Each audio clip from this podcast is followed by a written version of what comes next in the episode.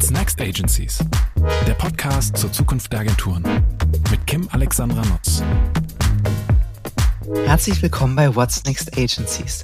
Heute ist Katrin Kolosser, die Gründerin der Content Marketing Agentur Sapera Studios, mein Gast. Wir sprechen über Authentizität, ein Thema von größter Bedeutung für die gelernte Journalistin. Katrin ist zutiefst davon überzeugt, dass sich die Menschen nach Wahrheit sehnen. Auf diese Überzeugung hat sie vor gut eineinhalb Jahren ihre eigene Agentur aufgebaut. Bei Sapera Studios dreht sich alles um kreative Wissensvermittlung. Besonders in Zeiten steigender Fake News gewinnt faktbasiertes, glaubwürdiges Storytelling immens an Bedeutung. Ein kurzer Exkurs zum Thema KI darf bei dieser Folge nicht fehlen. Denn mit Blick auf die fortschreitende Nutzung generativer KI wird es immer schwieriger für UserInnen, die Wahrheit zu erkennen. Wir sprechen über konkrete Tools, die KI-generierten Content identifizieren und über die Art und Weise, wie Katrins Team KI einsetzt. Apropos Team. Auch die Arbeitskultur bei Sapera Studios ist besonders, denn Katrin legt Wert auf eine von Vertrauen und Selbstverantwortung geprägte Kultur. Auch wenn der Weg dahin äh, bisher nicht immer ganz leicht gefallen ist. Und jetzt wünsche ich ganz viel Spaß mit der neuen Folge. Liebe Katrin, herzlich willkommen bei What's Next Agencies. Ja, ich freue mich riesig auf deine Perspektive heute zur Zukunft der Agenturen und äh, bin ganz gespannt auf ein, wie ich finde, sehr besonderes Thema. Schön, dass du da bist. Ich freue mich auch. Vielen Dank, dass ich hier sein darf. Wir kennen uns ja aus einer gemeinsamen äh, Juryarbeit. Ich glaube, letztes Jahr beim Deutschen Digital Award. Dazwischen ist viel passiert. Du hast äh, im Frühjahr letzten Jahres war das, hast du ja nach einer Interimsmanagement-Phase bei ähm, Sapera, ich glaube, es war vor allem Sapera Studios schon, ähm, hast du ja Sapera Studios übernommen. Also das heißt, es ist jetzt dein ähm, dein Baby. Du hast daraus eine eigene Content-Marketing-Agentur entwickelt mit dem Fokus auf faktenbasiertes Storytelling. Total interessanter Schwerpunkt, aber irgendwie auch eine spannende Genese. Ähm, mhm. Und deswegen habe ich gedacht, vielleicht starten wir einfach in den gemeinsamen Podcast, dass du mal so erzählst, wie dich dein beruflicher Weg dorthin geführt hat. Also sowohl zu Sapira als auch zu diesem äh, Thema, was du zu deinem Thema gemacht hast. Gerne. Also ich habe angefangen ganz, ganz früher mit einer Ausbildung äh, nach dem Abi als Kauffrau für Marketing und Kommunikation, so hieß das damals, weil ich ähm, in der Abi-Zeit schon bei Nordpol angefangen hatte zu jobben und die, die Werbebranche total spannend fand und ähm, da in dem Bereich auch aktiv werden wollte, in der Ausbildung bei Butter damals, die mir auch sehr, sehr viel Spaß gemacht hat, habe ich aber gemerkt, dass das noch nicht reicht. Also ich finde den Bereich interessant, aber ich möchte noch studieren, ich möchte mehr mit Sprache machen und ähm, bin dann an die Uni gegangen nach der Ausbildung nochmal und habe Journalistik studiert mit dem Schwerpunkt Wirtschaft und Politik. Bin auch beim Spiegel gewesen, erstmal als Assistentin im Bereich Journalistik und habe dann da auch angefangen zu arbeiten. Im Spiegel war das halt eben Schwerpunkt, das sich bringt, also das Hauptstadtstudio in Berlin unter der Copyright ich war nicht ganz zufrieden, weil es mir noch nicht ganz so viel gegeben hat. Ich dachte, das liegt vielleicht am Medium. Dann habe ich einen Ausflug gemacht zu CNN im Bereich TV, zu der Deutschen Welle im Bereich Audio und habe das zusammengebracht, habe aber trotzdem gemerkt, es ist noch nicht das Wahre. Mir fehlt tatsächlich die Aktion, also die, die Möglichkeit, etwas zu bewegen. Nicht nur darüber zu berichten, was andere tun, sondern etwas zu bewegen. Und ich bin dann über Umwege zu Axel Springer gekommen, in einen Job, der die journalistische Expertise mit der kaufmännischen Expertise vereinen sollte. Da ging es darum, ein YouTube-Format zu entwickeln für den Vermarkt der ASNI. Das hat nicht so gut funktioniert, weil keiner der Kunden sich diese YouTube-Talks anschauen wollte, wo dann wirklich MitarbeiterInnen von ASMI über Bannerformate sprechen. Mhm. Also war jetzt nicht die brennende Idee, aber ich war praktisch da und habe dann relativ schnell größere Projekte bekommen und bin dann innerhalb von anderthalb Jahren, ich glaube, dreimal befördert worden. Das war auch fast Rekord da in dem Konzern und war dann bei Carsten Dorn im Bereich ähm, ja, COO, CFO als Referentenstelle und habe da ein ziemlich großes konzernübergreifendes Projekt gemacht. Und das war super spannend. Das passte auch zu meinem Naturell, etwas Neues zu lernen. Da ging es nämlich um Unternehmensstrategie, da ging es um Finance, da ging es darum, eine Ausgründung äh, voranzutreiben und auch die regionalen Tageszeitungen von Axel Springer an die Funke Mediengruppe zu verkaufen und dieses Projekt eben intern durchzusteuern. Ich habe das geliebt. Ich habe super viel gearbeitet und äh, fand das richtig toll. Und mit Carsten hat es auch sehr Spaß gemacht, aber es war natürlich dahingehend auch Konzern und da auch so ein bisschen limitiert in den Möglichkeiten, die es danach gab. Mir wurde dann eine Rolle angeboten, die habe ich nicht angenommen und bin dann ins Startup gegangen. So, und jetzt folgen relativ viele Stationen, die auch den Podcast füllen könnten, von Content Marketing Agentur bis äh, juristischer Fachverlag, von BI Strategist bis äh, Texterin. Ja, also ich habe relativ viele Sachen gemacht, habe auch bei ähm, DCMN, in der Mediaagentur, dann einen kreativen Bereich gegründet, also eine Inhouse-Agentur für die Mediaagentur für Kreation. Fand das alles hochspannend und habe mich wirklich ausprobiert. Und das sage ich ähm, wirklich äh, sehr gerne, weil es genau das war. Ne? Also es war jetzt nicht, ich muss strategisch aufeinander aufbauen, sondern wie kann ich möglichst viel lernen, umfassend wirklich Bereiche kennenlernen, um ja klug zu werden. Mhm. Ähm, das war wirklich mein Ziel und das habe ich dann vereint in eine Selbstständigkeit, die den Schwerpunkt hat, Unternehmensberatung für Agenturen anzubieten. Das hatte ich mir überlegt. Ich dachte, das äh, passt sehr, sehr gut zusammen mit meinem Erfahrungsschatz. Und das habe ich auch angeboten, verknüpft aber mit Interimsrollen, weil ich gemerkt habe in den Gesprächen mit den Agenturen, die fanden das Produkt, also in dem Fall mich, ja, äh, sehr spannend. Die brauchten das auch, aber es war halt der Bedarf nach jemandem, der es dann auch umsetzt, gegeben. Und deswegen habe ich mir ähm, die Unternehmensberatung sozusagen, äh, die ich auch in Unternehmensberatung dann angeboten habe, bei größeren im Bereich Marketing, äh, zu Leibe geschnitten und habe gesagt, gut, ich gehe in Interimsrollen bei Konzernen oder bei Agenturen, mache das für ein bis zwei Jahre, habe ein Ziel, gehe rein, ändere alles und gehe wieder raus. Und das hat mich sehr glücklich gemacht für ein paar Jahre, also drei ungefähr. Aber es ist natürlich auch anstrengend. Man geht mhm. rein, man kommt immer in eine Problemsituation, also sehr, sehr häufig. Ähm, es ist sehr viel Stress. Die Mitarbeiter sind häufig unzufrieden die Stakeholder meistens auch. Und äh, sobald dann alles gelöst oder geklärt ist, gehe ich wieder. Ja, und ich habe dann bei TRGG angefangen äh, für eine Interimsrolle, war auch für die in New York, habe bei Buzzbird mit Andreas Türk den ähm, Verkauf gefördert von Buzzbird an Pro7 Sat1. Die wurden ja dann übernommen. Das war auch äh, meine Aufgabe und bin letztlich zu Sapira auch gekommen. Die Sapira GmbH. Und Sapira GmbH ist ähm, ja ein Konstrukt gewesen aus einem Startup und einem Bereich Kreativagentur. Und ähm, das Startup war eine große, große Plattform, die das neue Airbnb für Kreativagenturen und Kunden werden sollte. Und als ich kam, sollte ich eben den Bereich Studios, also die Kreativagentur vorantreiben und ähm, zu mehr Erfolg verhelfen, weil der Schwerpunkt eben auf diesem Startup war.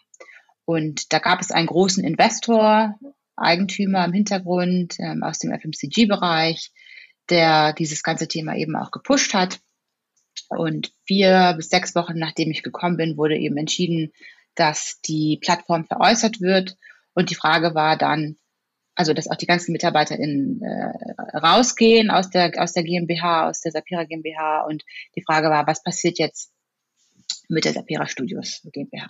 Und das war unplanmäßig. Ich hätte zwei Jahre diese Firma aufbauen sollen, vorantreiben sollen, aber natürlich mit dem Investor im Rücken. Und der sagte dann, ja. Und gesamthaft oder Sapira Studios? Nur die, also ja. die Idee, also ich war Chief Strategy Officer, also Geschäfts, mit Teil der Geschäftsleitung, aber Chief Strategy Officer für die GmbH, Sapera, also auch diese große Plattform-Thematik und allein verantwortlich für die Studios GmbH, die irgendwann hätte ausgegründet werden sollen, um alleine eine Positionierung zu finden. Aber das war wirklich in ungefähr ein bis zwei Jahren in der Planung. Ja, so kam ich dann da rein. Und dann hieß es, die ähm, GmbH wird aufgelöst. Was passiert jetzt mit den Studios? Und ähm, das äh, fand ich eine sehr interessante Situation. Die Idee, kam mir dann letztlich auch nach ein paar Tagen, weil ich auch mit den mit dem Family Office von, äh, von diesem Investor gesprochen hatte und die gesagt haben, ich sollte vielleicht auch nochmal auf Investorensuche gehen und Pitch Deck bauen und schauen, wer da jetzt nochmal mit reingehen will, wie man das aufbauen möchte. Und ich dachte, naja, jetzt oder nie. So, ich mochte das Team, ich mochte die, ähm, die Grundvoraussetzungen, die gegeben waren und wollte immer schon meine eigene Firma gründen, beziehungsweise natürlich auch haben. Und ich fand die Voraussetzung perfekt. Und dann habe ich ein Management-Buyout gemacht. Das heißt, ich habe die Firma gekauft. Mhm. Also es gab dann auch ein ähm, Deal sozusagen. Ich habe, es gab bestehende Kunden, ein paar. Und das war natürlich für den Investor angenehm beziehungsweise von Vorteil, weil die sich darum nicht weiter kümmern mussten. Ich habe einen Teil des Teams dann ähm, auch mitgenommen, habe eine neue GmbH gegründet. Und das ist jetzt Sapira Studios. Ja. Krass. Und Wahnsinn. Und das ist jetzt eineinhalb Jahre her, ne? Genau, es war eine sehr aufregende Zeit. Wie lange hat es gedauert von der Idee, okay, ich mache das jetzt, zu, sie gehört dir jetzt, also es ist dein Baby? Drei Wochen. Wahnsinn. Ja, du kannst dir vorstellen, wie diese drei Wochen waren. Intensiv, ja, aber das hattest du ja aus deiner Unternehmensberatung für Agenturen quasi schon so. Äh, ja, ich habe also ich habe tatsächlich auch ich habe auch für die Big Four also Projekte gemacht. Mhm. Wirklich, ich habe auch ähm, bei McKinsey gearbeitet und für die Projekte gemacht, aber das war natürlich eine ganz andere Situation. Mhm. Ich hatte da einen Auftrag, ich hatte, war Teil des Teams und hatte ein Projekt und habe da strategisch arbeiten können, aber jetzt auf einmal war es was alles von mir abhängig mhm. und ähm, ich mitten in diesem Deal, in diesem Vertragswerk, ich hatte dann mit den Anwälten Konferenzen Samstagnachmittags bis Samstagnacht und so. Also das war wild, es war mhm. aber auch cool. Also es hat auch mhm. Spaß gemacht. Mhm. Und es war natürlich total spannend, weil sowas in der Form hatte ich noch nie gemacht. Mhm. So, und es war eine Aufbruchstimmung generell bei mir, bei dem Team und es musste halt schnell gehen. Ja, das war, das war das Wichtige. Es musste schnell gehen, es musste schnell über die Bühne laufen und drei Wochen später, nach, nachdem ich die Idee hatte oder nachdem mir dieser Einfall kam, saß ich beim Notar und habe unterschrieben und zum ersten Vierten stand dann die GmbH. Wahnsinn. Und sag mal, mhm. war Sapera Studios schon immer Content-Agentur und schon immer, und das ist jetzt so ein bisschen die Überleitung in unser Thema, auch mhm. ähm, mit dem Fokus faktenbasiertes Storytelling unterwegs? Oder war das etwas, was du aus deinen Stationen, aus deinem journalistischen, letztlich auch Verlags-Background irgendwie gesagt hast, okay, das ist der USP, das ist ein Feld, was noch nicht viele besetzen, so entwickle ich die Firma? Ja, letzteres. Also es ist so, dass die Sapira GmbH auch drei andere Namen hatte. Die hat als Golden Section Group angefangen, hieß danach Infographics Group und dann die Sapira immer mit einem anderen Schwerpunkt. Was sie alle aber vereint, ist das Thema Infografik. Also es ist ein Herz für die Infografik und dieses Herz habe ich auch weiter beibehalten. Das ist schön. Ich mag dieses Format gern. Und ähm, auch im Team war das natürlich verankert. Als ich gekommen bin, habe ich mich natürlich gefragt, äh, was möchte ich mit Sapira Studios machen? Was ist, was ist da? Ja, was gibt es bereits? Was möchte ich persönlich machen und was braucht der Markt? Also die, die Idee entstand aus allen drei, ähm, aus allen drei Faktoren zusammen. Ich habe mich natürlich hingesetzt und habe erstmal analysiert, wo, wo möchte ich hin? Was gibt es? Es gibt sehr, sehr viele Kreativagenturen mit beispielsweise einem Kampagnenschwerpunkt. Das bin ich auch nicht. Also was vereint mich, was bringt mich zusammen mit dem Team und was eben äh, ist auch benötigt und faktenbasiertes Storytelling kommt von mir. Das kommt aber natürlich auch durch diesen journalistischen Hintergrund, durch diesen Wunsch nach Wahrheit, Authentizität. Also das habe ich auch immer immer durchgespielt in allen Stationen. Ich wollte immer sozusagen ein authentisches Storytelling, ein authentisches Marketing, das kein Bullshit erzählt, ja. Und das hat mich an klassischer Werbung häufig gestört, wenn ich in größeren Agenturen auch war, dass es ähm, ja immer so ein bisschen Blabla war, auch in größeren Kampagnen und dass es nicht so in den Kern ging, in die Tiefe.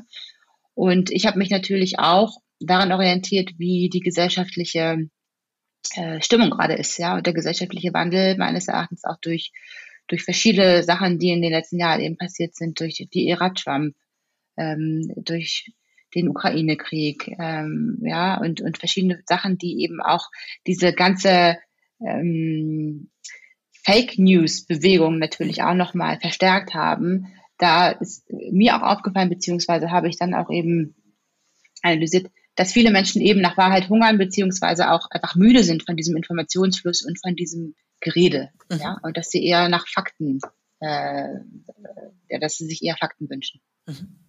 Ja, umso schwieriger. Ne? Das hast du ja eben auch angesprochen in Zeiten von Fake News, von ganz bewussten äh, Falschinformationen oder äh, alternativen Fakten, wie das ja auch ähm, gerne heißt, äh, ist das ja auch gar nicht so einfach, finde ich, äh, letztlich auch für die Gesellschaft, für die Menschen in der Gesellschaft äh, noch zu unterscheiden. Ne? Was ist jetzt war, was es nicht war. Dann kommt plötzlich Themen auf wie die Lügenpresse. Ja, kann ich der jetzt eigentlich noch glauben? Ne? Also alles ist ja. ja schon fast in so einem ganz furchtbaren Propagandamodus und ähm, umso wichtiger, ne, die Glaubwürdigkeit von Marken ähm, hochzuhalten. Ich habe kürzlich eben auch gelesen, dass äh, vielleicht Marken irgendwann dann auch diejenigen sein werden, denen die Menschen das Vertrauen entgegenbringen, dass sie hoffentlich keinen Bullshit ähm, äh, produzieren. Mal gucken, ähm, wo uns die Reise dahin führt. Aber sag mal, du hast gerade ja gesagt, Herz war eigentlich immer Infografik und du hast es mhm. dann eben ausgeweitet in dieses Feld faktenbasiertes Storytelling, was ja deutlich mehr ist als Infografik. Also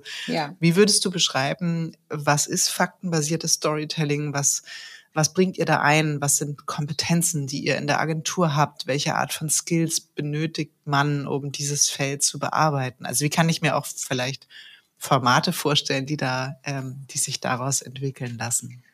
Also nochmal ganz kurz zurück zu dem, was du auch eben gesagt hast. Also ein Aspekt, der, glaube ich, noch fehlt bei dem faktenbasierten Storytelling, ist auch, dass ich ein reelles Bild der Gesellschaft abbilden möchte, auch in der Art und Weise äh, der Kommunikation, also unabhängig von den Formaten, sondern dass zum Beispiel das Thema Greenwashing, Pinkwashing und Diversität zusätzlich bei uns eine Rolle spielen. Ja, mhm. also das auch das ist wichtig. Mhm. Ähm, wir haben mit Laura Gehlhaar auch eine Beraterin, die selbst Aktivistin ist, die ähm, Workshops gibt bei Agenturen und Unternehmen und wir sie unterstützen im Bereich Storytelling dazu, weil ähm, auch das natürlich äh, Teil dieses gesellschaftlichen Wandels war. Es geht nicht nur noch darum, in, in Marken oder in der Kommunikation ein exklusives Marketing zu betreiben, also praktisch wirklich absichtlich Gruppen auszuschließen, um dann diesen Bedarf nochmal äh, ja, zu triggern, dazugehören zu wollen mit dem jeweiligen mhm. Produkt. Also wenn ich dieses Produkt habe, gehöre ich zu der und der Gruppe dazu. Ich bin dann erfolgreich, reich, schön, gesund, je nachdem, sondern dass es halt auch in ein inklusives Marketing gehen sollte, was realistisch abbildet, wo wir uns gerade befinden. Und das alles in allem ist unser faktenbasiertes Storytelling, also das mhm. Produkt, das wir eben auch anbieten. Und Infografik ist ein äh, Produkt, das übrig geblieben ist natürlich, das ist jetzt nicht unbedingt das klassische Storytelling. Also wir ähm, arbeiten natürlich schon auch in Kampagnen oder eben auch in Webseiten ähm, mit einem übergeordneten Leitbild, das wir dann mit Fakten ähm, anfüttern. Es ist schon so, dass wir mit Daten, mit Fakten, mit Zahlen und Informationen, die verifiziert sind, anfangen. Also wenn ein Kunde beispielsweise zu uns kommt und fragt, was können wir denn machen? Ich bin beispielsweise eine NGO, ein Ministerium oder äh, tatsächlich ein Kunde mit einem nachhaltigen Fokus oder aus dem Bereich Bildung. Das ist eigentlich auch der Sektor, in dem wir vermehrt arbeiten, Bildung, Wissenschaft, Politik, mhm. Nachhaltigkeit. Ähm, die kommen dann zu uns und haben meistens ein Ziel. Also sie wissen häufig noch gar nicht genau, was das Format letztlich sein soll, sondern ein Ziel. Sie möchten über ein Thema aufklären oder Sie möchten äh, ein, ein Thema oder ein Produkt bewerben oder etwas anderes, dann machen wir erstmal einen Workshop und finden raus, was gibt es denn überhaupt für Daten. Und wenn die Datenlage bei den jeweiligen Kunden oder Kundinnen das zulässt, dann bedienen wir uns daran. Ansonsten gehen wir auch selbst in die Recherche und arbeiten da mit Datenbanken, mit Primärdaten oder Sekundärdaten und auch mit Instituten zusammen. Also das Wuppertal-Institut beispielsweise ist ein fester Partner von uns, der dann auch Daten recherchiert, mit denen wir dann auch die Idee anreichern können. Und dann kommt es tatsächlich sehr darauf an, was genau beworben werden soll. Äh, unser Produktportfolio reicht eben von Infografik zu einer Webseite bis hin zu Computerspielen. Ja, also wir entwickeln gerade für Fraunhofer ein Computerspiel. Da geht es um das Verständlichmachen von Windenergie, H2 Mare. Und ähm, hochspannendes Thema. Ja, mhm. also mhm. die sind ab uns zugekommen und haben gesagt, wie können wir dieses Thema, äh, wie können wir dieses Thema größer machen? Und wir sind dann gemeinschaftlich auf die Idee gekommen, ein Computerspiel daraus zu machen und arbeiten gerade daran. Es gibt aber genauso auch übergeordnete Webseiten für das BMUV, ähm, Werte Umwelt, ein sehr, sehr großes Projekt, das über zwei Jahre geht, wo in Infografiken, Illustrationen, Bewegtbild, Audiofiles und tatsächlich auch interaktiven Datenvisualisierung erzählt wird, was die brennenden Umweltthemen unserer Zeit sind. da wird auch nochmal ähm, Videocontent äh, draus äh, geschöpft, der dann auch beispielsweise in Schulen genutzt wird. Mhm. Also es ist recht vielseitig mhm. äh, einsetzbar, das Material. Du hast ja eben auch gesagt, ne, es ist ja vor allem dann der Schwerpunkt, wirklich auch Wissen zu vermitteln, ne? Informationen ja. irgendwie darzulegen, um zu sagen, ich kann mir wirklich einen Überblick zu diesem Themenbereich verschaffen, ein tieferes Verständnis, also das, äh, was man ja aus dem Journalismus kennt, ne? dieses äh, Tiefwurzler statt Flachwurzeler-Prinzip. Ne? ich, äh, ich kenne das aber, ich bin ja auch verlagsgeprägt und das war ja. immer äh, der Spruch des inhabergeführten Verlages, in dem ich war, äh, wir machen Tiefwurzler, keine Flachwurzler. Und das äh, ist so sozusagen in Fleisch und Blut übergegangen. Das war immer auch mein, äh, ähm, ein bisschen meine Berührungsängste mit der Branche, bevor ich dann Teil von ihr war. Also so ein bisschen so, wie du das auch ähm, geschildert hast. Also dieser Wunsch, was Glaubwürdiges und Substanzielles zu machen. Deswegen kann ich das total verstehen was du, was du auch erzählst und letztlich auch den Kern ähm, des Produkts gut nachvollziehen. Es, es, ist auch eine persönliche, also es ist auch eine ganz persönliche Ansicht, wie gutes Marketing funktioniert. Das mhm. muss ich sagen. Es ist jetzt aus meiner Sicht äh, schafft Wissen Vertrauen. Ja, mhm. wenn ich wirklich etwas erzähle, ohne das fundiert darzulegen oder zu erklären, dann ist es einfach erstmal nur eine Aussage und ich sage, dieses Produkt ist super, dieses Produkt macht das und das aber äh, womit belege ich das? Mhm. Ja, und ähm, tatsächlich, wie unterfüttere ich das? Und mhm. wenn ich das tue, wenn ich also nicht nur ein Markenversprechen gebe, sondern dieses Versprechen tatsächlich auch erkläre und auch noch einen Mehrwert biete, indem ich Informationen und Wissen vermittle, dann sind die Kunden beziehungsweise Konsumentinnen dankbar mhm. und haben eine ganz andere Beziehung zu mir, weil wenn jemand beispielsweise dir im persönlichen Gespräch Fun Facts erzählt oder irgendwas Spannendes erzählt, dann findest du das ja auch cool. Mhm. So, dann magst du die Person ja auch, weil du denkst, oh wow, das ist total spannend. Ich, mhm. ich wieder was raus. Neues gelernt. Ja, genau. Wieder was Neues gelernt, die inspiriert mich. Und das können doch Marken auch. Also warum sollten Marken einfach nur frontal werben, ja, mhm. wenn sie doch eigentlich viel mehr können und auch da die Tiefe haben. Und es ist auch wirklich leicht runterzubrechen. Also es geht jetzt nicht nur bei wissenschaftlich fundierten Themen oder bei politischen Themen, sondern ein recht klassisches Produkt, Zahncreme, kann das mhm. auch, ja, mhm. indem es einfach darüber berichtet, wie funktioniert gute Zahngesundheit, da vielleicht auch nochmal interaktive Visualisierung aufbaut, wo man sich durchklickt und sagt, okay, welche Themen gibt es im Zahn, wie kann ich das Thema angehen, einfach einen Mehrwert bieten, der nur über das reine Produktversprechen hinausgeht. Und ähm, das ist meine Ansicht und die Erfahrung, die wir mit unseren Kunden machen, ist tatsächlich auch eine sehr positive. Mhm. Es ist aber, glaube ich, natürlich nicht eine, eine klassische Abverkaufsfrage. Ja. ja. also es ist kein Performance-Marketing in der Form, wenn man beispielsweise ein relativ junges Startup ist und erstmal skalieren muss, dann würde man wahrscheinlich nicht zu uns kommen, weil man dann eher schnelle Performance ja, klar. Äh, Produkte braucht, die das eben äh, fahren. Aber ähm, Startups aus dem Nachhaltigkeitsbereich kommen tatsächlich auch zu uns, weil sie auch dieses Storytelling über einen längeren Zeitraum wünschen. Also wo es wirklich auch darum geht, eine Marke aufzubauen und eine Geschichte, die äh, auch langfristig eben als mhm. Leitbild funktioniert nach innen und nach außen. Ich fand das eben auch interessant, als du so die Kunden äh, aufgezählt hast ne, und gesagt hast, Bildung, Wissenschaft, Kultur, Nachhaltigkeit, ein paar ähm, Kundinnen auch genannt hast, dass letztlich kaum so diese typischen Marken dabei sind. Ne? Mhm. Das ist ja nochmal interessant, auch als Fragestellung. Hm, Fällt denen das schwerer, weil es äh, doch diese Perspektive aus, ich erzähle über mich, wie toll das Produkt ist, wie toll das Unternehmen ist, wie toll das und das ist und weniger der Blick, guck mal, so ist der Status quo, also die Aufklärung. Also hast du das Gefühl, dass ähm, die Marketingverantwortlichen auf, äh, auf Unternehmensseite, mh, hm, wie soll ich sagen, nicht so schnell den Mehrwert erkennen, wie das vielleicht im Bildungs- oder Wissenschaftsbereich ist? Oder gibt es eine Barriere, die zwangsläufig da ist? Vielleicht ist der Bedarf noch nicht so klar. Also ich glaube natürlich in den Segmenten, in denen wir schon sehr aktiv sind, äh, geht es auch viel um Wissensvermittlung. Also da ist die innere Motivation natürlich auch, äh, ein Produkt oder, oder ein Thema zu beleuchten, ähm, um Wissen zu vermitteln. Also im Bildungssektor ist das natürlich ein No-Brainer, dass da auch, dass es da darum geht, Wissen zu vermitteln.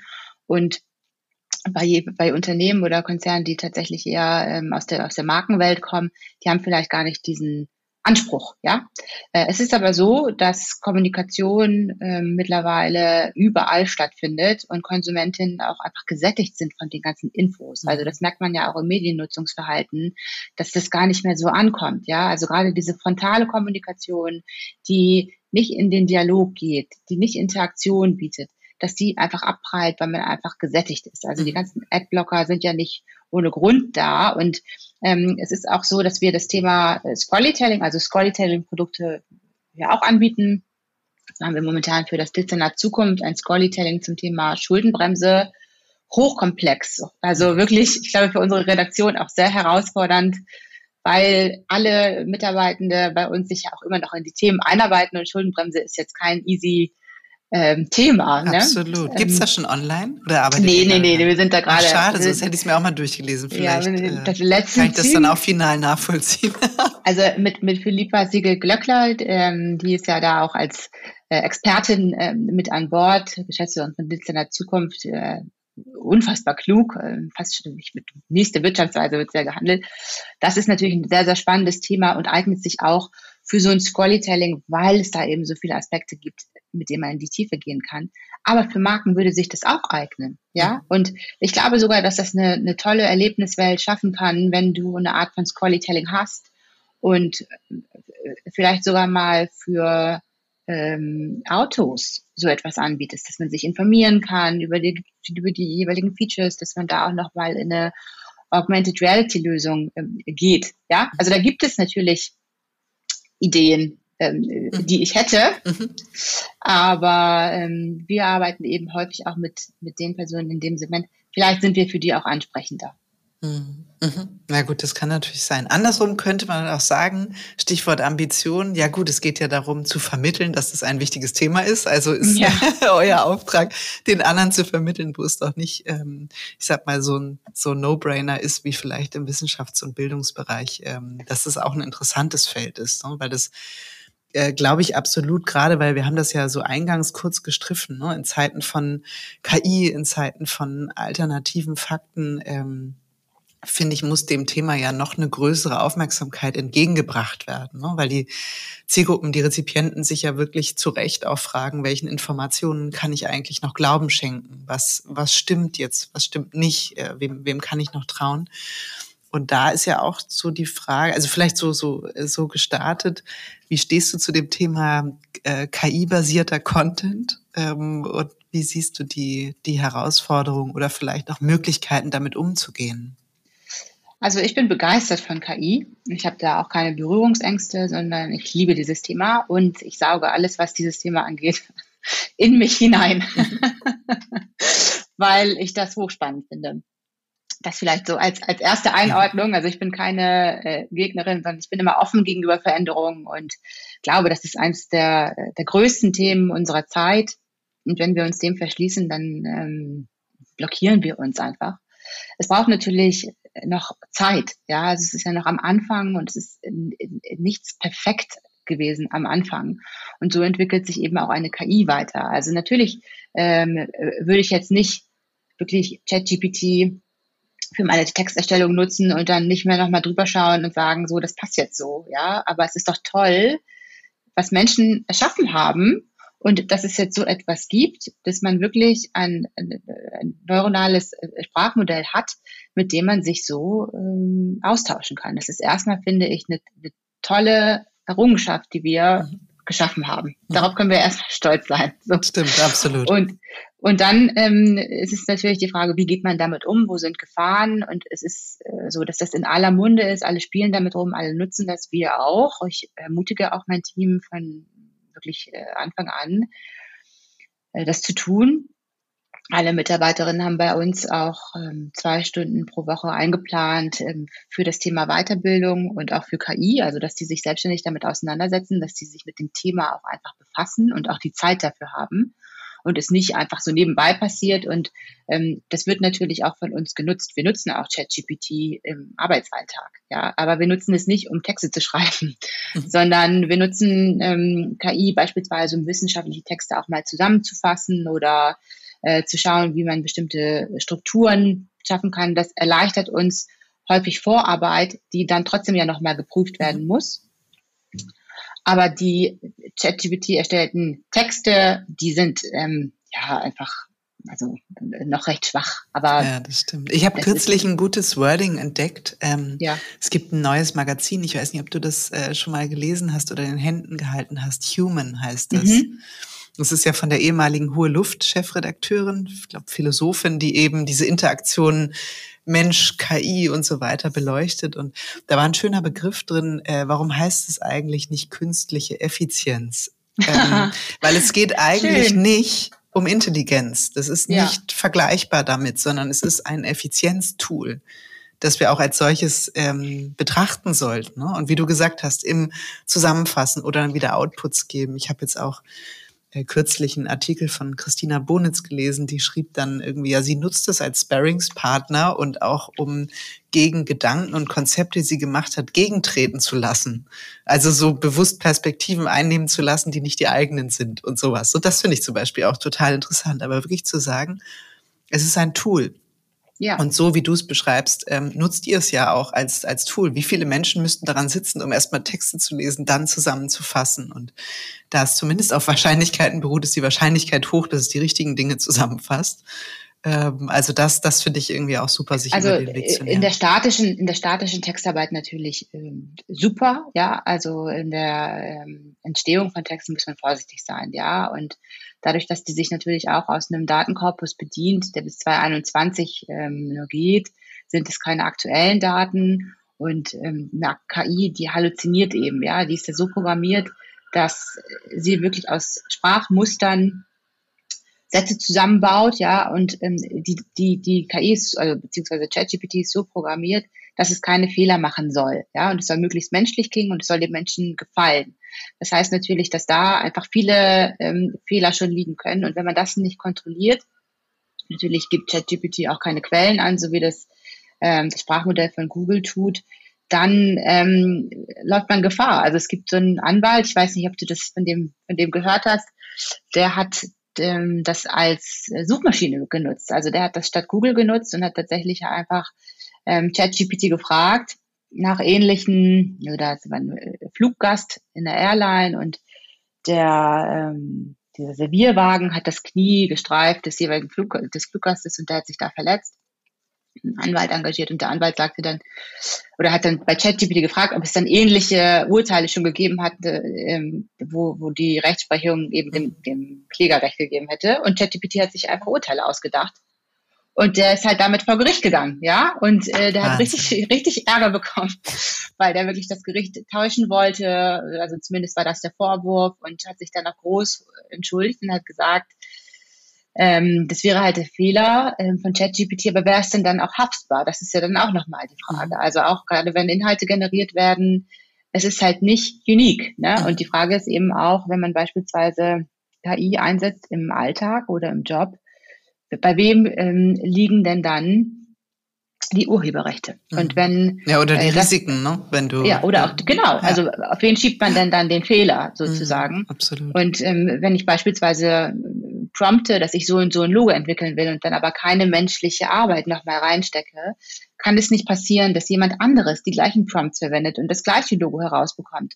Wer klagt denn dann wen an? Mhm. Ja, also bei wem liegt das Urheberrecht, wenn die gleiche ähm, Vorgehensweise natürlich stattgefunden hat? Und das sind so Fragen, da muss man sich mit auseinandersetzen und deswegen sollte man halt auch ein bisschen vorsichtig sein, wenn man in der Kreativwirtschaft jetzt so, so damit arbeitet und dann eins zu eins Text übernimmt, auch gerade was den Datenschutz angeht. Also das finde ich auch noch schwierig, ne? Mit allem, was man ja alles, was du reinfütterst, gehört äh, der genau. Allgemeinheit. Mhm. Genau, also es gibt da natürlich auch schon viele Unternehmen, ähm, die das blockiert haben, zu Recht. Ja, also Siemens hat ja auch dann, glaube ich, auch einen Stopp gesagt, dass die ChatGPT erstmal nicht nutzen dürfen, bevor es irgendwie klar wird, äh, was mit den Daten auch passiert. Aber Bosch beispielsweise ähm, arbeitet jetzt an einem eigenen GPT. Mhm, Habe ich ja auch gelesen, ja, genau. Ja, aber also ist doch cool. Also es sind so coole Bewegungen und ähm, finde ich total spannende Herangehensweisen von ganz unterschiedlicher Natur. Es ist aber natürlich einfach alles noch äh, in Progress. Und mhm. das ist halt so, finde ich, der wichtige Punkt. Man darf nicht vergessen, dass das noch am Anfang steht. Und gerade wenn wir über faktenbasierte Kommunikation sprechen, bei uns wird das alles auch immer noch mal gegengecheckt. Und ähm, wir, wir spielen damit rum, aber es wird nicht als Arbeit mhm. ersetzt, sondern es ist halt ein Mittel zum Zweck und hilft auch in einigen Teilen dann Aufgaben äh, abzunehmen, die schneller gehen. Also es gibt ein super cooles Tool, mit dem wir arbeiten, wenn man ähm, für interne Meetings ähm, Notizen mhm. braucht, ja, dann lässt man dieses Tool mitspielen und dann ähm, schreibt ihr am Ende das die Schwerpunkte und wer was gesagt hat und eine kleine Agenda zu, ja. Also mhm. es ist tatsächlich total spannend. Wie heißt das Tool? Magst du das teilen? Oder weißt Noti. Noti. Noti okay. heißt das Tool. Also ähm, es gibt für alles ein Tool, ja. Klar, auf jeden Fall. Gibt es eigentlich, das habe ich mich vorher gefragt, für Infografik auch ein Tool? Was ihr jetzt bei der Erstellung von Infografiken oder Konzeption von Infografiken nutzt? Nee, nee. Also Infografiken sind so kleinteilig und so speziell. Ähm, da arbeiten unsere äh, DesignerInnen tatsächlich super individuell.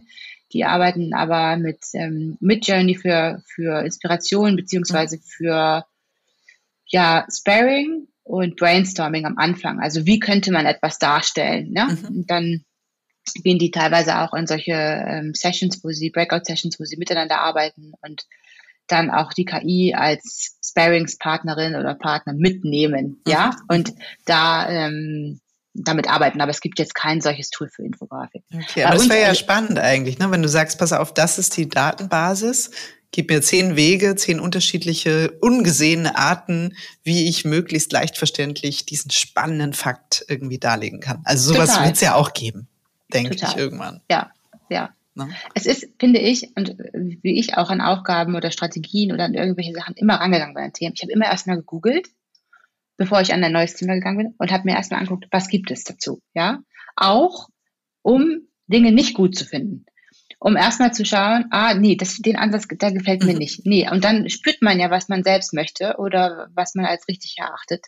Und das ist natürlich, wie du von Christina eben auch erzählt mhm. hast, wenn die sich das anguckt und ähm, ihre Ideen challengen lässt, dann gibt es ja auch immer noch mal eine Art Feedback, mit dem man natürlich weitergehen kann. Und das ist doch total spannend. Mhm. Wobei finde ich, die menschliche Interaktion da auch nicht verloren gehen sollte. Ne? Also ich finde, dass man auch Sparring Stimmt. untereinander geben kann äh, im Team. Das ist immer noch erlaubt, ja. Da gibt's ja auch unterschiedliche Perspektiven, die zusammenkommen können. Ganz, äh, ja. äh, da, ganz ungestützt von KI, da hast du total recht. Ja, ja das stimmt. Aber sag mal, wie, wie gehe ich als Userin damit um? Gibt es Möglichkeiten, gibt es Tools, Stichwort Falschinformationen, alternative Fakten? Gibt es sowas schon, um das besser identifizieren zu können? Oder sind wir da auf uns und äh, hoffentlich jede Menge mediale Bildung angewiesen? Nee, also es gibt Tools, es gibt KIs. KIs zur Identifizierung von KIs nicht der Ernst. Ja, doch. Okay, super. ähm, ja, da gibt es äh, schon, ich glaube, vier oder fünf Produkte. Es gibt ähm, auch von, es gibt auch ein eigenes äh, Tool Bellingcat, ähm, mit dem man, mit dem man arbeiten kann. Das ist eine, eine Faktenchecker-Plattform, ja, und ähm, diese Tools, mit denen man da arbeiten kann, die sind ehrlich gesagt auch ziemlich gut. Da kann man beispielsweise Bilder, Fotos oder ähm, visuelle Arbeiten hochladen, um herauszufinden, ob das mit einer, mithilfe einer KI äh, erstellt wurde. Wahnsinn. Weißt du da einen Namen zufällig? Ähm, Sonst reiche ich Ihnen irgendwie später in den Kommentaren nochmal nach oder im Beschreibungstext. Ja, also das heißt äh, GPT Zero. Ah, okay. Also das ist das Chat GPT Screen Modell, ja, mhm. und ähm, Full Fact AI oder AI or Not sind die ähm, sind die gängigen. Mhm. Bei ist auch eine wunderbare Produktbeschreibung AI or Not. Ja, sagt was drin ja. ist. Aber es gibt natürlich auch von den großen, von den großen Marken schon Initiativen, die das äh, prüfen. Ne? Also Adobe ist da schon Vorreiter, die haben eine Initiative gegründet, gemeinsam mit den New York Times und anderen großen Marken. Ähm, das ist eine Art Tool beziehungsweise Funktionalität, die nennt sich also Content of Authenticity Initiative. Und ähm, da gibt es eben Menschen die Möglichkeit, wenn sie mit einer KI gearbeitet haben, du kannst dieses Tool dann implementieren oder nutzen, dass du nachverfolgen kannst oder den anderen, die anderen nachvollziehen lassen kannst, welche Schritte du gegangen bist. Mhm. Ja, das ist aber freiwillig. Und damit will sich natürlich Adobe auch ein bisschen vor ähm, Regularien schützen. Das müssen wir ganz ehrlich sagen. Also die geben das halt freiwillig erstmal in die Hand und ähm, der Deutschland-CEO sagte dann eben auch dazu, ja, wir brauchen ja dann auch, wir müssen ja dann nicht weiter reguliert werden, weil wir haben ja schon dieses ähm, diese die, die Initiative und Aha. das ist ja eigentlich schon genug, ja, mhm. weil natürlich für die da total viel drinsteckt. Also auch bei der Creative Suite von Adobe kann man schon KI nutzen. Ne? Also das ist auch in dem Bewegtbild äh, Funktionalitäten, dass du beispielsweise ähm, äh, ausschneiden kannst oder freistellen. Das kannst du auch schon mit der KI im Bewegtbild machen, weil die natürlich auch wollen, dass man möglichst schnell diese, ja, vielleicht auch unangenehmen Arbeitsschritte erledigen kann, um dann einfach sich stärker auf den Content ähm, zu stützen. Also das sind coole Bewegungen, mhm. aber ähm, da verschwimmt natürlich auch die Grenze zwischen was ist echt und was ist nicht echt. Mhm, klar. Und sag mal, hast du als, als, äh, ich sag mal, Liebhaberin und Verfechterin ähm, glaubwürdiger Daten und Informationen nicht totale Sorge vor dieser Content-Flut, die über uns kommt? Also ich weiß noch, damals, äh, als ich aus dem Content Marketing kam, gab es schon immer Content-Friedhöfe und Content-Flut und äh, ewige äh, Streitgespräche darüber, was jetzt Content ist und ob man es braucht oder nicht. Und jetzt gibt's ja noch mal Tools, die uns zuhauf, also ich persönlich merke das auch beispielsweise an LinkedIn, wie viele mhm. Menschen da KI-basierte Texte raushauen. Also äh, liebe ChatGPT, formuliere mir einen sehr erfolgreichen LinkedIn-Post, ah, ja? Form, der, ja klar, wenn du dir die anguckst, das ist jetzt plötzlich sind alle Coaches. Ist ja irre, wie das geht. Also ich finde, ich verstelle das schon fest. Und, und macht ihr auch diese Emojis, die dann alle machen? Ja, genau, klar, macht er, auf jeden Fall. Emojis, Listicles, kriegst du alles. Bis hin zu der Frage, die am Schluss aktiviert und zum Dialog einlädt. Also das ah, ist ganz das furchtbar, ist ja, wirklich das furchtbar. Das finde ich ja so witzig an LinkedIn, dass das alles so gleich ist. Ja, voll. Es ist total gleichförmig und ich sorge mich schon ein bisschen um diese Content-Flut, weil wie du sagst, es gibt eigentlich ein Bedürfnis danach, tiefer zu schürfen, Dinge und Zusammenhänge verstehen zu wollen. Ich glaube, gerade die jetzt heranwachsende Generation setzt sich nochmal so viel stärker damit auseinander, stimmt das eigentlich, was ich hier gerade irgendwie gesagt oder gezeigt bekomme, ne? recherchiert noch viel intensiver. Ähm, die Frage ist ja, stumpfen wir dann nicht irgendwann ab? Es gibt so viel Content, welchem kann ich eigentlich glauben, welchem nicht?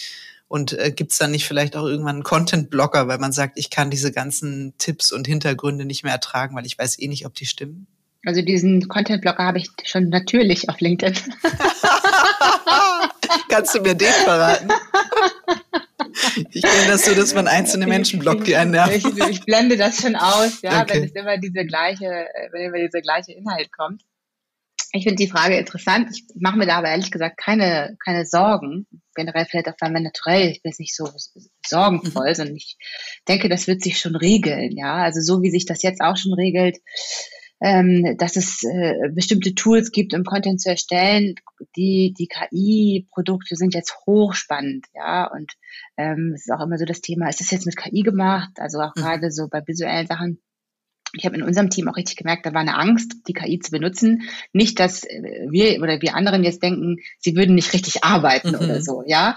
Und ähm, das, das ist gar nicht der Fall, glaube ich, sondern eine KI, die reproduziert, ja, und die reproduziert auf eine gewisse Art und Weise und eine gewisse Qualität, aber was den Content gut macht, ist die Uniqueness, die der Mensch bringt. Mhm. Ja, und ähm, das geht nicht nur durchs Prompten, sondern es geht tatsächlich auch durch die weitere Arbeit an diesen Produkten. Und es gibt wahrscheinlich eine Content-Flut, dann von KI-basiertem Content, aber den kann man meiner Meinung nach auch immer noch unterscheiden von dem Content, der halt tatsächlich auch gut ist, der fundiert ist, der ähm, in gewisser Zeit entstanden ist. Und wo es beispielsweise ähm, toll ist, finde ich, Sprachmodelle zu nutzen, ähm, so bei Produktbeschreibung. Das macht ja mhm. keiner gerne, ja, dass man mhm. beispielsweise ja, klar. Äh, ah, bin ich total bei dir. Ja. E-Commerce einfach so, dieser Schuh ist so und so oder das sieht man da und da. Das ist doch super, wenn das mhm. Menschen nicht mehr so machen müssen, ohne dass ich jetzt Jobs absprechen möchte, sondern vielleicht auch sich damit beschäftigen können, was ihnen mehr Spaß macht, das kreative Schreiben.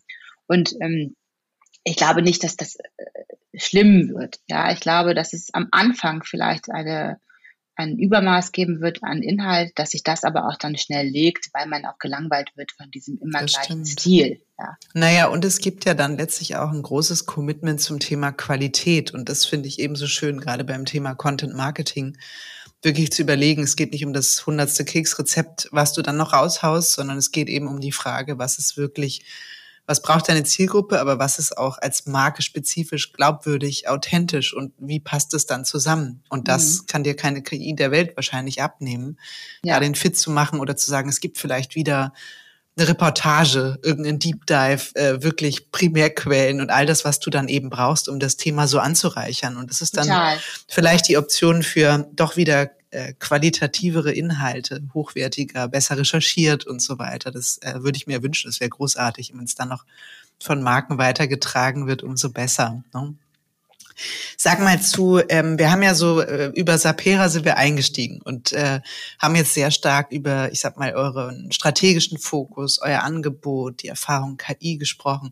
Und es gibt aber noch eine ganz spannende andere wichtige Facette, die ich äh, zumindest gerne noch anschneiden würde. Denn wir haben das eben schon mal, bevor wir hier auf den Knopf gedrückt haben, besprochen. Also du bist seit äh, zehn Wochen ganz junge äh, Mutter, bist gefühlt nach Tag eins wieder voll rein. Ähm, Hast aber auch gesagt, äh, Kim, wir können uns das aussuchen. Wir können eigentlich über faktenbasiertes Storytelling sprechen oder wir sprechen über die Arbeitskultur, ähm, Arbeitsmodelle und die Frage, wie, wie schaffe ich das auch basierend auf Vertrauen und der Art und Weise, wie ich gerne arbeiten möchte als, äh, als Katrin, ähm, dass wir hier irgendwie eine coole Agentur, in der die Leute auch gerne sind, entwickeln.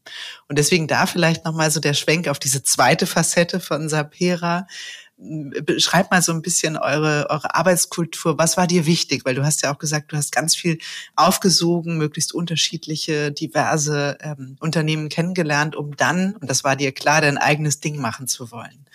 Was hast du da eingebracht? Was ist dir wichtig? Was hat dir vielleicht bei anderen gefehlt? Und wo sagst du, das ist der Sapira Studio Style? So ist das bei uns. Ja, also zunächst war der, der Wechsel von Angestelltsein in Selbstverantwortung oder Verantwortung zu tragen, ganz allein schon nochmal ein anderer. Und ähm, ich habe auch wieder von vorne angefangen, ja. Also ich habe letztes Jahr also alles alleine gemacht, von Buchhaltung bis Finanzen, bis Belege, bis HR, ja. Also das ging wieder von vorne los. Und ich dachte eigentlich an einigen Stellen schon auch, Mensch, ich war doch schon. Ich war schon mal war weiter, schon, ja.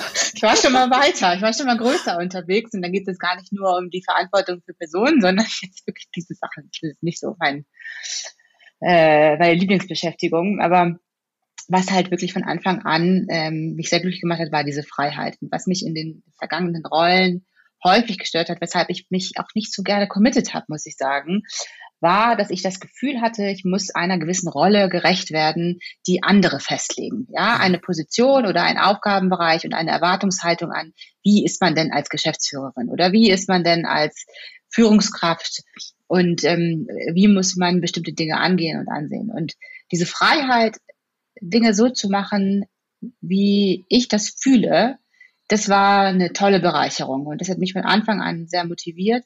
Und da habe ich aber auch nie einfach alleine Dinge so festgelegt, sondern das geschah auch immer gemeinschaftlich mit dem Team.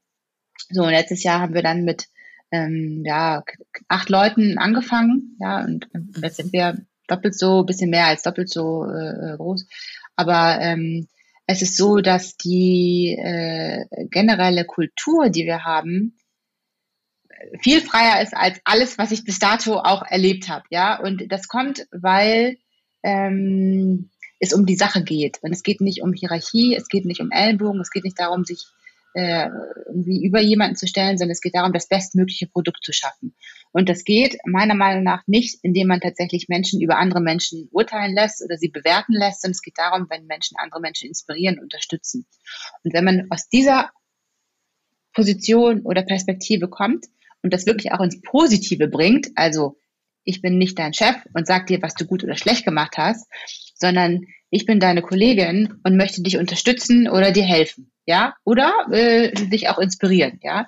Und da ist natürlich das Thema ähm, von, von eigenverantwortlichen Arbeiten ähm, sehr groß und so ist es eben auch. Also es gibt bei uns keine ähm, Hierarchien in der Form. Es gibt Experten und Expertinnenrollen, äh, die zusammenarbeiten, die auch in gewissen Circles arbeiten und ähm, ja, natürlich Remote-Arbeit, flexible Arbeitszeitmodelle. Also ich glaube, bei uns ist nur eine Person im klassischen Vollzeitmodell. Ja, alle anderen sind anders. Mhm. Und ähm, das braucht viel Organisation, aber es ist natürlich auch etwas, was wir, ähm, was uns zusammenschweißt und was auch die Motivation hochhält. So kann ich das zumindest mhm. beurteilen. War das ein Weg für euch, so aus der, du hast ja auch gesagt, und du hast einige ähm, auch übernommen von dem ursprünglichen Sapira Studios Team, dann zu sagen, ne, aus einer Welt, die die vorher kannten, zu sagen, nee, das ist jetzt eine Welt, die wir gemeinsam gestalten, die wirklich eher, eher sich auf die Sache ausrichtet und dann auf die, ja, es ist ja schon eine Vertrauenskultur, die ihr da ähm, sehr stark lebt. Also das war total der Kulturschock für die. Wirklich? Ja, ja glaube ich. Das haben die mir auch gesagt. Also die waren auch mit der Freiheit, ähm, weil ich beispielsweise auch äh, sehr äh, eigenverantwortlich, also ich möchte, ich führe so, dass die MitarbeiterInnen sehr eigenverantwortlich arbeiten.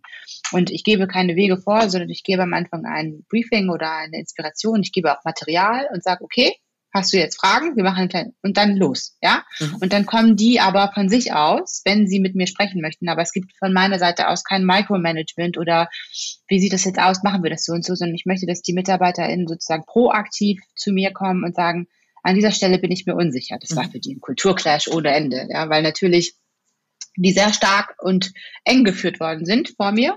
Mhm.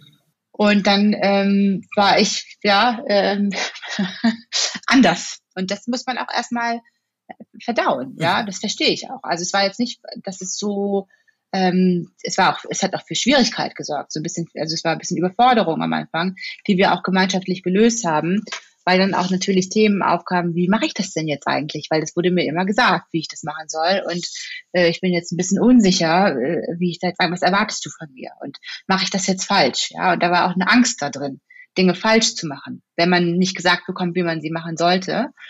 Und auch, dass das natürlich äh, ein Thema ist, dass es diese Angst nicht geben soll, weil wir gar nicht von falsch und richtig sprechen, sondern wir sprechen von deiner Idee und wie kann man die vielleicht passender machen für den Kunden oder optimieren, aber es ist jetzt nicht per se erstmal falsch. Natürlich muss man schauen, auf welchem Erfahrungslevel man sich hier unterhält. Wenn jemand sehr jung ist und noch nicht viel Berufserfahrung hat, dann sollte man auch schon enger mhm. unterstützen und natürlich stärker ins Sparring gehen. Das machen aber bei uns dann die Kolleginnen und Kollegen aus dem jeweiligen Fachbereich, ja. Also, dass die sich dann mit den Personen nochmal zusammensetzen, auch im Bereich Design und ähm, so ein Design-Date machen oder Update und dann die Arbeiten voneinander besprechen. Mhm. Und würdest du sagen, so eineinhalb Jahre später, äh, der Schock hat sich gelegt, ähm, alle haben sich in das neue System, die Vertrauenskultur auch ähm, so eingefunden und empfinden das als bereichernd? Ja, ja. Also sie lieben das auch, mhm. ja. Und es war aber auch bei neuen MitarbeiterInnen ähm, immer wieder Kommunikation nötig, um das zu erklären. Ja, weil wirklich, das ist echt weit verbreitet, diese Angst, diese, mhm. dieses Angst und diese Unsicherheit und ähm, diese bisschen Überforderung selber, selber äh, Dinge selber zu machen. Das, ich, ich meine das jetzt nicht böse, aber dieses Selbstdenken, mhm.